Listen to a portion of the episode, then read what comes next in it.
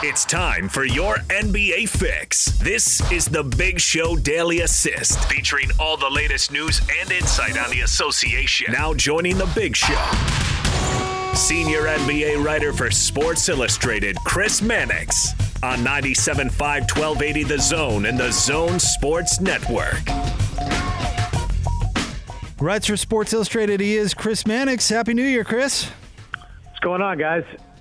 Hey, we're just uh, talking about the Jazz' next opponent, uh, the Brooklyn Nets. Uh, Kevin Durant uh, out for a week thanks to COVID nineteen tracing. But give us your give us your take on the Nets and uh, if it will work and how it will work. Well, they with Durant, they are a outstanding offensive team. Um, you know, Durant physically looks like he's all the way back, uh, and that's not just offensively, but some of the defensive sequences I've watched him play have been fantastic. So I, I think he, if he gets enough games in, is going to be an MVP candidate this year. And Kyrie, you know, for all of his, you know, behind the scenes madness, he is still one of the most skilled players in the entire NBA and a proven scorer at that uh, position. So I, I think they've got a great chance to be dynamite offensively. It's just defensively, they're lacking. Kevin Durant plays a lot of four with this team. That leaves them a little soft physically up front. DeAndre Jordan, Jarrett Allen have been fine, but they need a little more physicality, a little more defense to to be considered uh, among the elite teams uh, in the NBA. But look, it's a good starting point to have you know an ex MVP uh, and a great All Star guard and Kyrie Irving, like Kyrie Irving, to build around. Chris, the Jazz at uh, four and two at this point. It looks as though Mike Conley is Mike Conley again. He's rediscovered himself and he's been playing terrific. Yeah, and, and look, that was picking up before the stoppage last season. You start to see Mike Conley get more comfortable in in that Quin Snyder offense. And, and look, we talked about this a lot. That's sort of to be expected. I mean, you know, Mike played one way in Memphis for a number of years. It's not an easy adjustment to kind of step into a new coach, new system, new teammates, and play entirely differently. But he's a very smart player, and you know, going back to the end of last season or the middle of before the stoppage, he was he looked like he was comfortable in that Jazz system, and you're seeing uh, some of that right now. I mean, there are other problems with Utah. I don't think Bogdanovic is all the way back at this point, and, and that's going to take some time. And like everybody else in the league, the Jazz defense isn't very good. Uh, but you know, overall, you've got to be enthused by by some of the things you're seeing with Utah. Shaq had some strong words about Rudy Gobert in a podcast, saying something along the lines of uh, "All you have to do to get 205 million dollars is uh, average 11 points." Why do you think Shaq's picking on Rudy?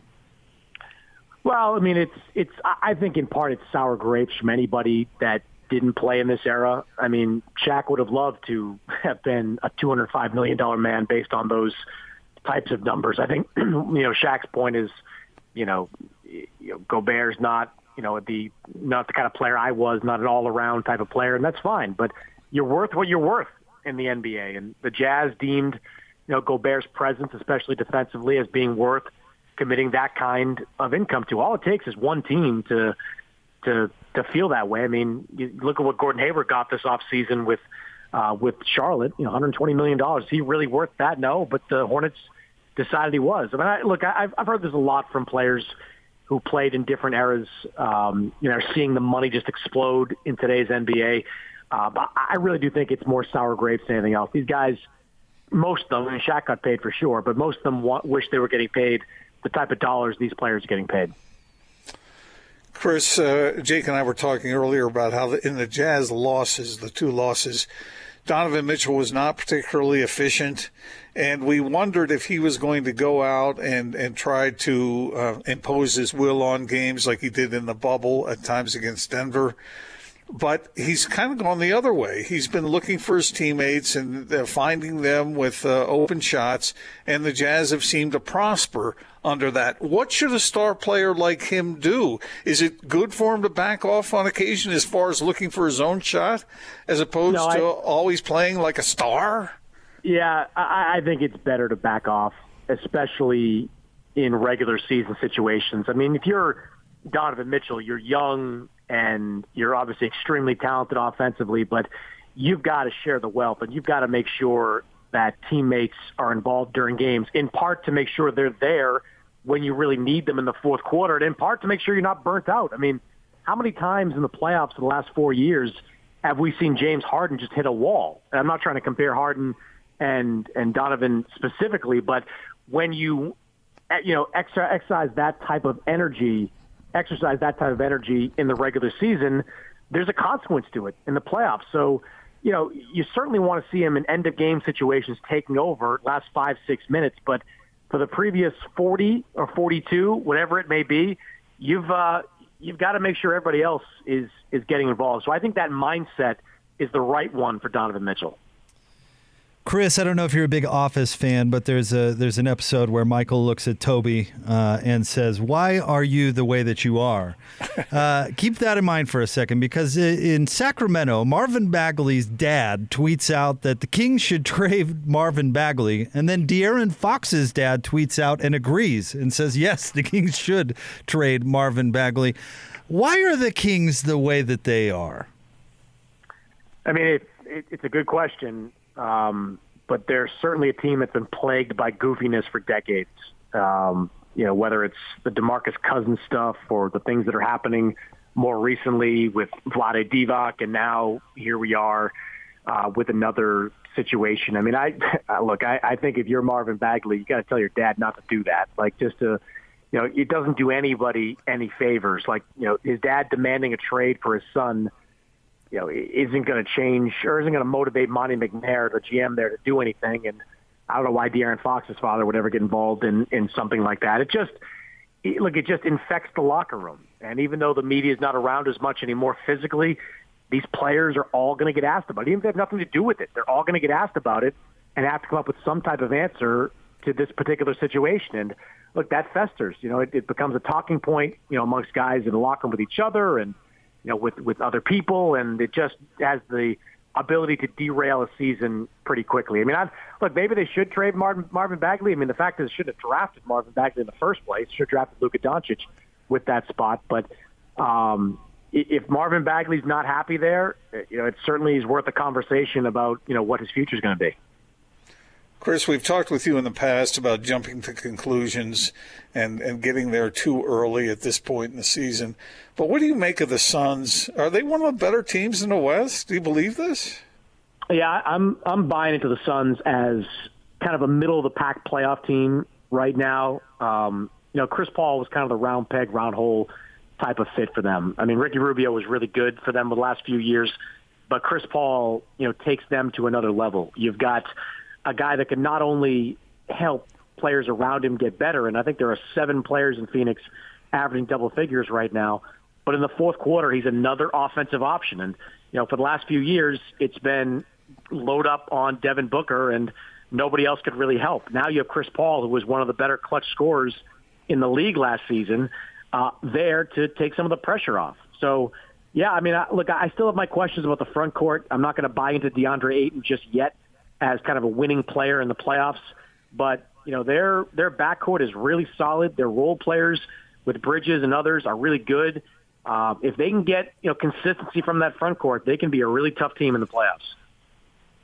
Kind of a similar question, but about Atlanta in the East. Are they how legit are they?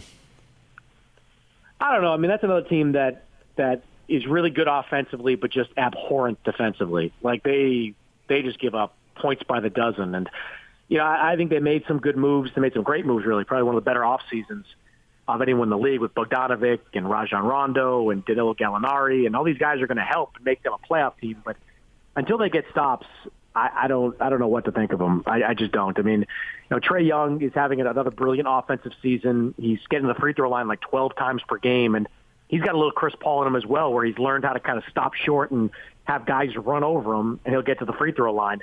Uh, but none of them defend, at least not at a high, particularly high level. So I, I need to see more of that. I mean, they're outscoring teams right now.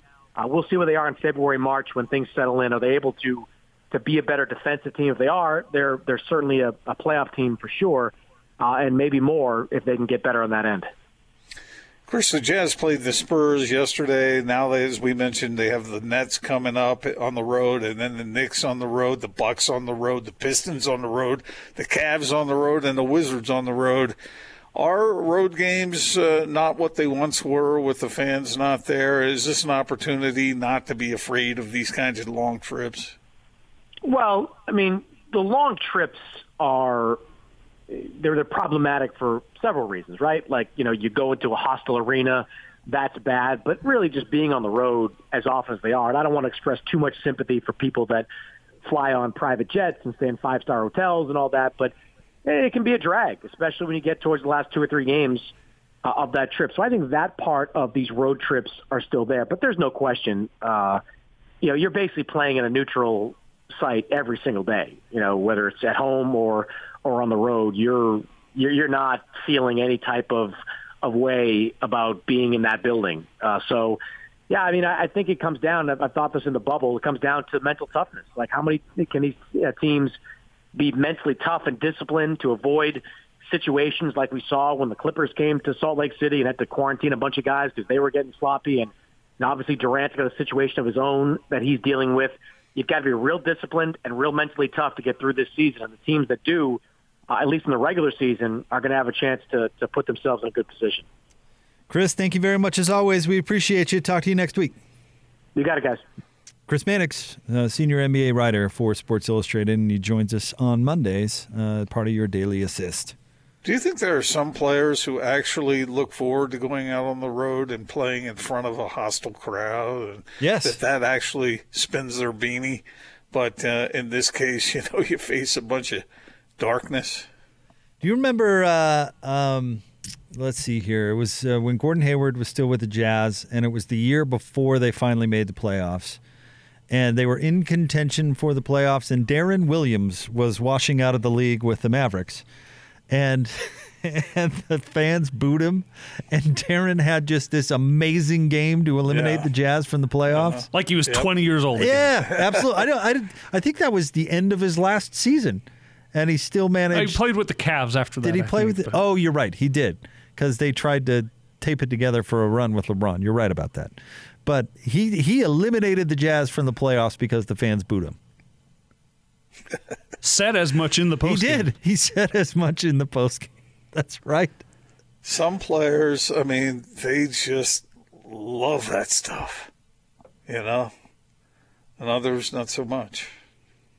Well, it'll be interesting. I, uh, we were talking about this uh, with David on last night's broadcast. You know, I, I've been saying uh, I can't wait to read all the books written about the bubble, but I'll read the book uh, written about this season too, because I think that you're going to see a lot more road teams win, and uh, we're we're going to see the effectiveness of fans and that sort of thing kind of proven out. I, I think we've seen it in other sports. You know, college football was wacky. You couldn't count on the home team getting an advantage. Well, that that is punitive for the Jazz because you know they usually play pretty well at home, and some of that has to do with the travel of uh, the opponent. Uh, you know, coming around to Salt Lake City on their way back east or where, wherever, but uh, they they don't get the boost that they normally do on their home floor. So we'll see if it has those advantages on the road, but it uh, hurts them at home. Well, for example, Gordon, last night there were eight games, six of which were won by the road team. Yeah, That okay in in normal life that never happens. yeah. And it actually looked for a hot minute last night like all eight road teams were going to win. That didn't end up happening, but I mean that would be unheard of in a normal time. Mm-hmm. Yeah. Well, have at it then, right? Because this is the long, isn't this the longest road trip of the season? Yes, it's the longest road trip the Jazz have had since the Winter Olympics in 02. Wow. One, two, three, four, Seven, five, seven. Yep. Um, And and it's you know it makes sense. You know you get your traveling out in big chunks, and uh, you know think of ways to, to mitigate risk, and I, I think that's a, a smart one. So you certainly understand. it's kind of interesting because after they get off that long trip, then they have one game at home against the Hawks, and then they go back out on the road for one game against the Nuggets, and then they have one, two, three, four, five, six home games in a row. and they go away for one game again against the Nuggets, and then come back home again. So, yeah, giveth and taketh. All right, we'll have uh, more big show uh, coming up. Big thanks to Chris Mannix for dropping by. Stay tuned. 97.5 and 1280 The Zone.